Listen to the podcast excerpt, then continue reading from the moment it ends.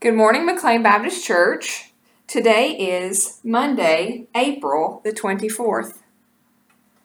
This week, we are in the second week of Easter. Easter began not yesterday, but last Sunday.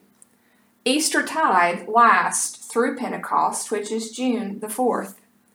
We still are celebrating a time of resurrection with the Lord Jesus Christ. So then, hear these words from Luke. It's a story about the disciples on the road to Emmaus. And on this road, they encounter Christ. So, verse 34, 32 says, They said to each other, Were not our hearts burning within us while he was talking to us on the road, while he was opening the scriptures to us?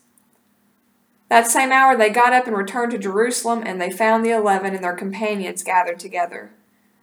They were saying, The Lord has risen indeed, and he has appeared to Simon. They knew that the presence of God was around them because their hearts were burning within them. Sometimes we are able just to sense and feel the presence of God. It's hard to describe exactly what it means, but we just know that God is there, the peace that comes over us.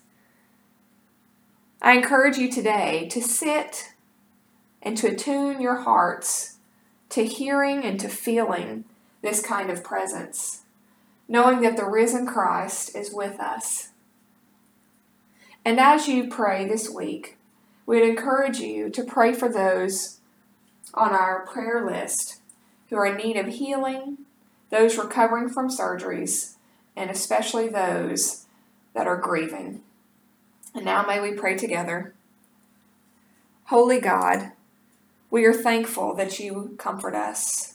We are thankful that you appeared to several after your death so that we may believe that you are resurrected Lord. God, help us to know that you are with us Though we say it with our mouths, it's hard to sense it with our hearts. God, but these disciples, they sensed it because their hearts were burning inside of them. We ask, God, that you would also be with those on our prayer list, that they, God, can feel your presence. It is in your name that we pray. Amen. May your week be blessed.